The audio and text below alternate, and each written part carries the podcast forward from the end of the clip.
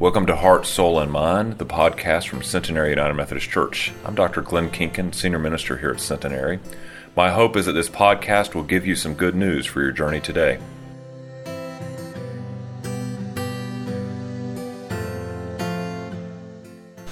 Our scripture reading this morning is from the book of Isaiah, chapter forty-three, verses one through seven. But now this is what the Lord says, He who created you, Jacob, He who formed you, Israel. Do not fear, for I have redeemed you. I have summoned you by name. You are mine. When you pass through the waters, I will be with you.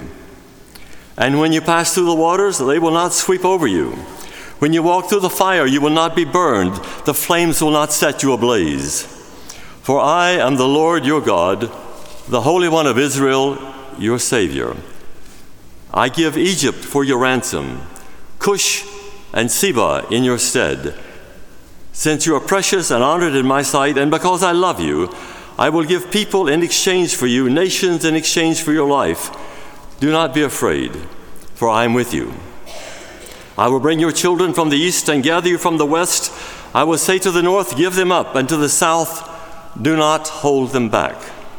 Bring my sons from afar and my daughters from the ends of the earth, everyone who is called by my name, whom I created for my glory, whom I formed and made.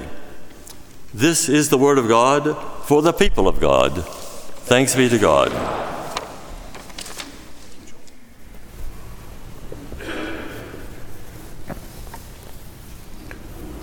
Would you pray with me?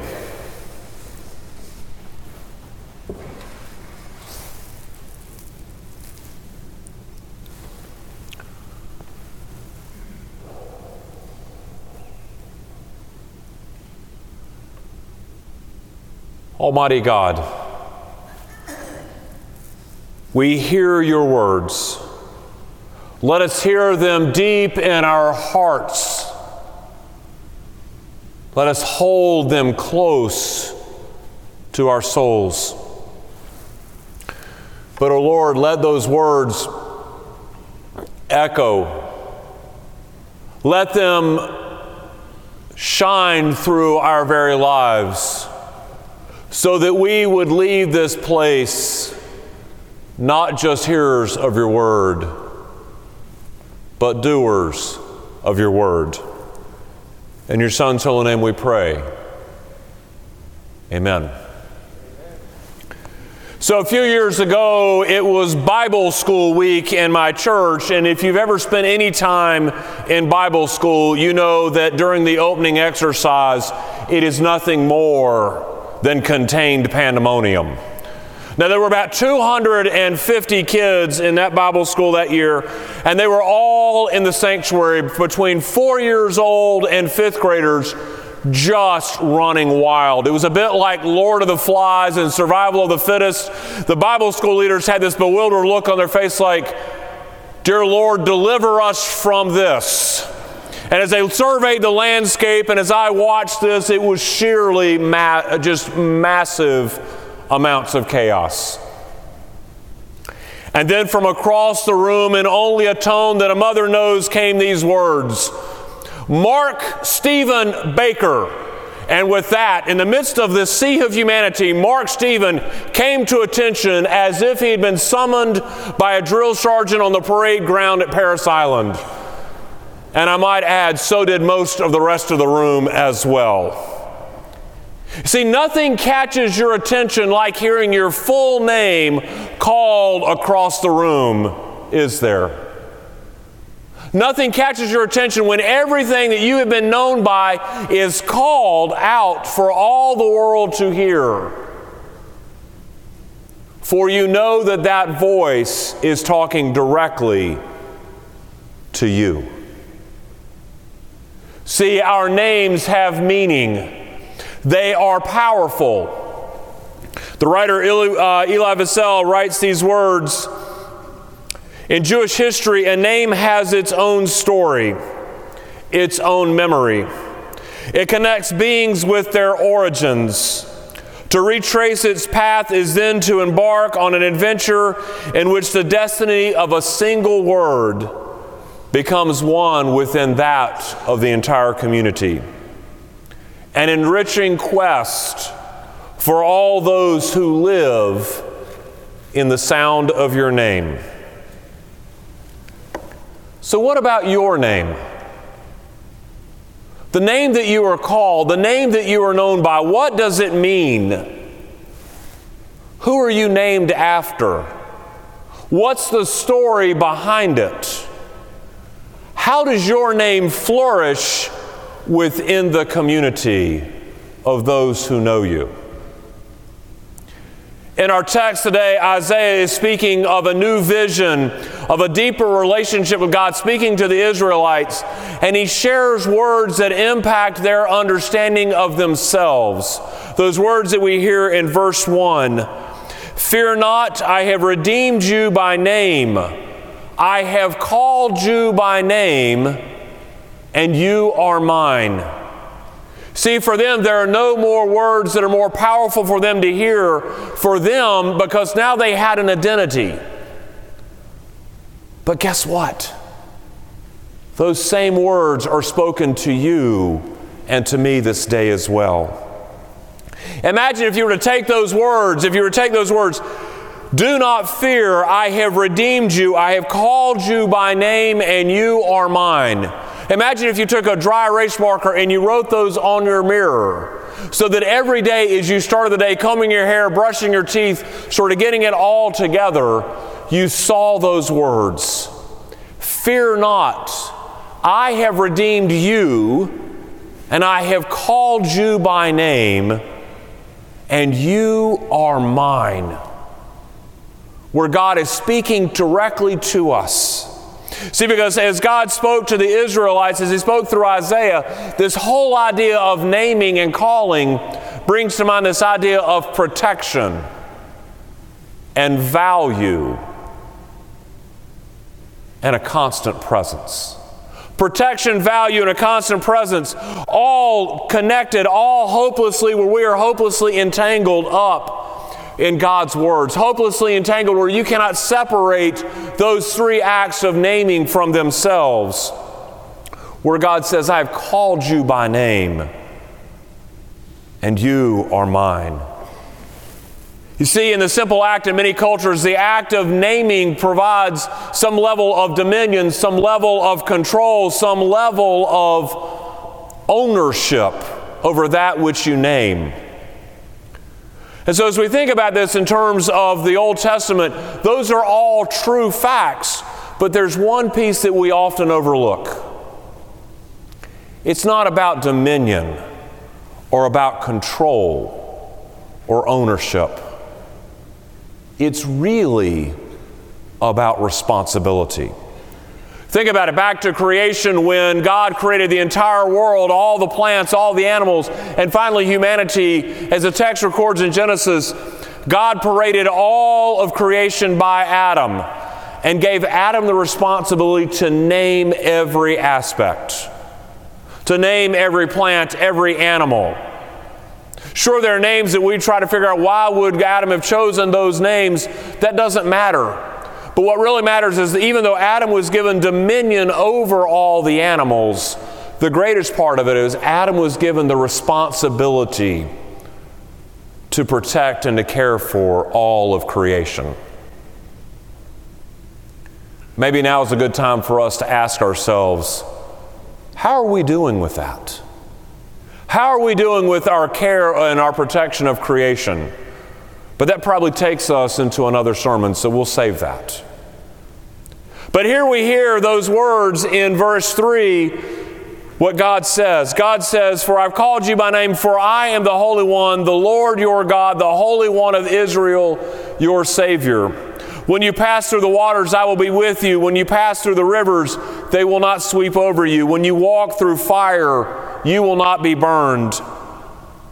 The flames will not set you ablaze."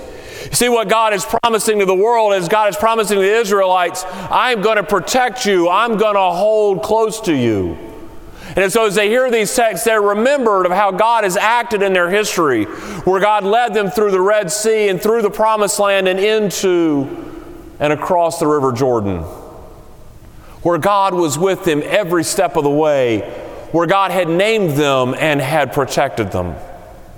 When God calls us by name, we realize the same is true. We think of our own history, not just the history of the Israelites, but even in the founding of our country, where folks who came in faith came across the great waters of the Atlantic to the frontier and into the woods and over the mountains, always looking to see what was next, but went knowing that God was with them and that God would protect them. See, God will triumph and protect all of God's people. So no matter what trials and tribulations we face in our lives, think about all the different places where you have been. The trials and tribulations of middle school, or the college application process, or applying for that first job, wrestling with corporate restructuring, marriage, birth, death, divorce, disease, all the new chapters in life. God says, I am with you, and I will allow you to stand firm. So in that we can take safety and concern, shelter and solace, standing firm and proud because we know that God calls us by name and that God will protect us even as we step out in our mission and ministry of this church, that God will protect us. And if the waters rise, the winds blow, the fires burn, that we will not be knocked down. We will not drown. We will not be consumed. We will not be blown over because we stand firmly in the grasp of God's love and care. But in being called by name, we're not just protected. What it says there in verse four, because you are precious, you are honored, I will give the world for you. See, being called by names means not only that we're protected, but that we are held precious, held close to the heart of God. Think of what the first words that a toddler learns. Shortly after they learn the word no, what's the next word? Mine. Mine. You know what I'm talking about. As soon as you give them something, they don't want to give it back. You can try to play trade games all you want, but they hold it mine. They're very possessive of whatever it is, whether it's a stuffed animal or a toy or their sippy cup. They don't want to give it up. They will not share it. They hold it close to them, tucked in tight, not letting you take it away. See, the same is where the God looks at us. God looks at the world and says to the world, you all are mine. I will hold you close to my heart and I will not share you. And I will not do that because I love you so much that I don't want to let anything bad happen to you. See, I think our world is crying out to be loved like that, to understand that they are held close to the heart of God and that God will not share us. I will not share you. You are mine. And so in that, see, we hear and we know that in our hearts, in the walls of this church, we hear that message each and every week where we know that God loves us just for who we are, but there is a world out there that is longing to hear those words. There's a world out there that needs to hear that gospel message of love that says, I love you so much that I will send my son to die on the cross for you. That there's a world out there that needs to know our mission and our vision to love God and love neighbor with all of our hearts because that's what God calls us to do. If there was ever a time in our world that that message needs to be preached and taught, it is now because God says to the world, you are precious and you are mine. Some of you were here on Christmas Eve at the six o'clock service. And remember in that sermon I was preaching and I was talking about how that one of the joys of Christmas was to realize that the baby born in a manger was not just born for the whole world, but born for each of us individually. Sometimes we sort of get this idea of Christmas and we broadcast it around and we think, God, he was born for all the world, forgetting to get it down to the micro level where it's about just us sometimes. So as I was telling that lesson, that Christ was born in the manger for you. There's a woman on the back row on the right just bursts into tears. burst into tears because it's the first time that she had realized that. She burst into tears. She says, I've got to go because this is the first time I've heard this, and I've been told my whole life that I have no value, that no one loves me. And this is news. And we told her, stay, because this is exactly who Christ was born for, for you, for me, for each of us. See, when we are called by name, God calls us to protect us. God calls us and says, I will protect and care for you. But God also says, you are precious to me. You are mine, and I will hold you close to my heart and not share you. But in that, God also promises this abiding presence. Do you remember the first time that you rode a bike? Or the first time that your kids rode a bike? Do you remember they were started out maybe with training wheels, and so as you learned to pedal and toddle along, you kind of had it figured out, and if you leaned a little bit too far to the left, up, the training wheels caught you. Leaned a little too far to the right, up, the training wheels caught you. But then there came that day, that day where you were going to be a big boy or a big girl, and you were going to ride the bike without the training wheels. So you remember what happened. The training wheels came off, and you looked at the bike, and all of a sudden it was a brand new, scary territory, wasn't it? But there was that someone, wasn't there? That someone that said, I'm right here. I've got you. I won't let you fall. And so as you climbed on the bike, climbed on the saddle, and got ready to pedal, there was a firm hand on that rear seat, maybe. And as you took those first pedals and you started to wobble a little bit more because there were no training wheels, someone had firm grip, and they said to you something akin of, I've got you. I'm right here.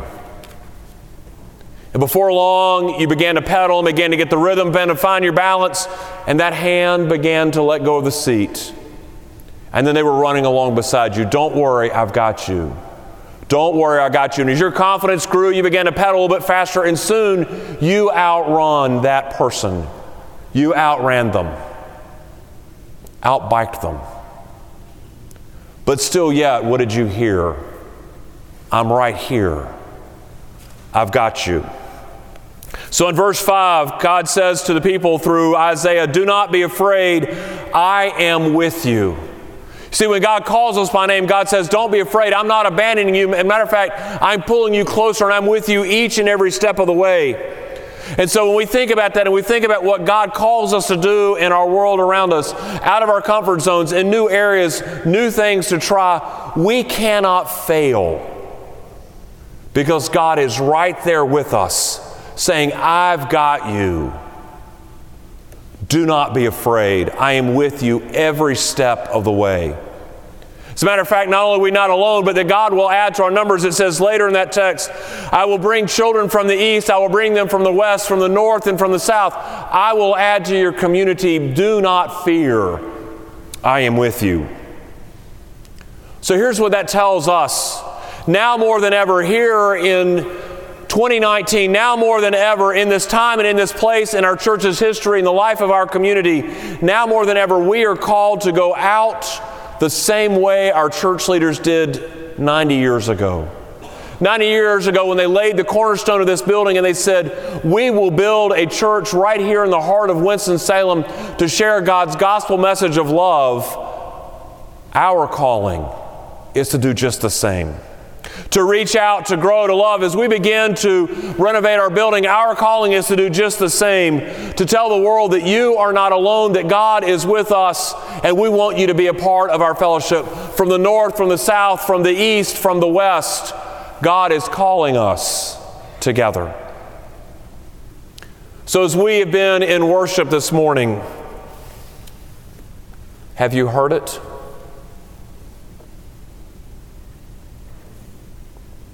As you listen to our hymns, to our prayers, in the moments of silence, in the scriptures,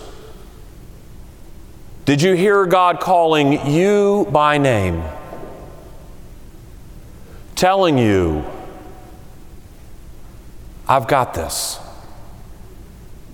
calling you by name and saying to you, you are mine.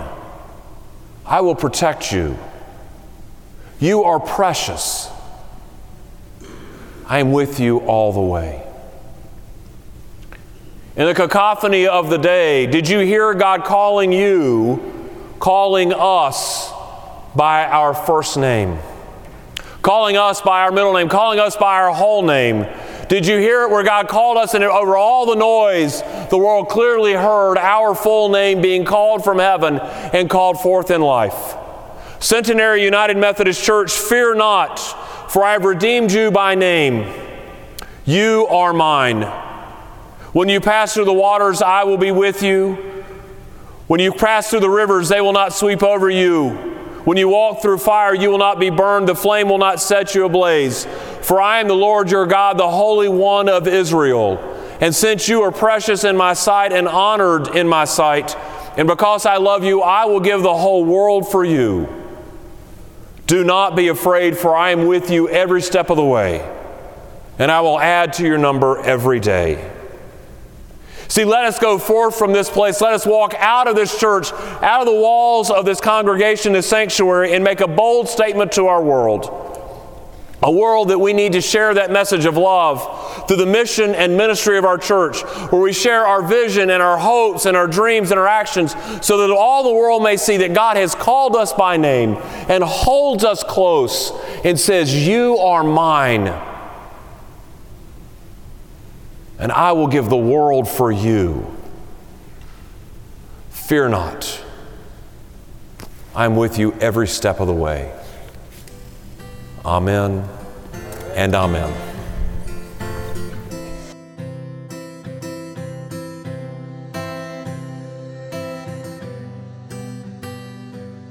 Thank you for listening to Heart, Soul, and Mind, the podcast from Centenary United Methodist Church. We hope that you'll consider joining us for worship on Wednesday evenings at seven o'clock or Sunday mornings at eight thirty, nine, or eleven. Have a blessed day.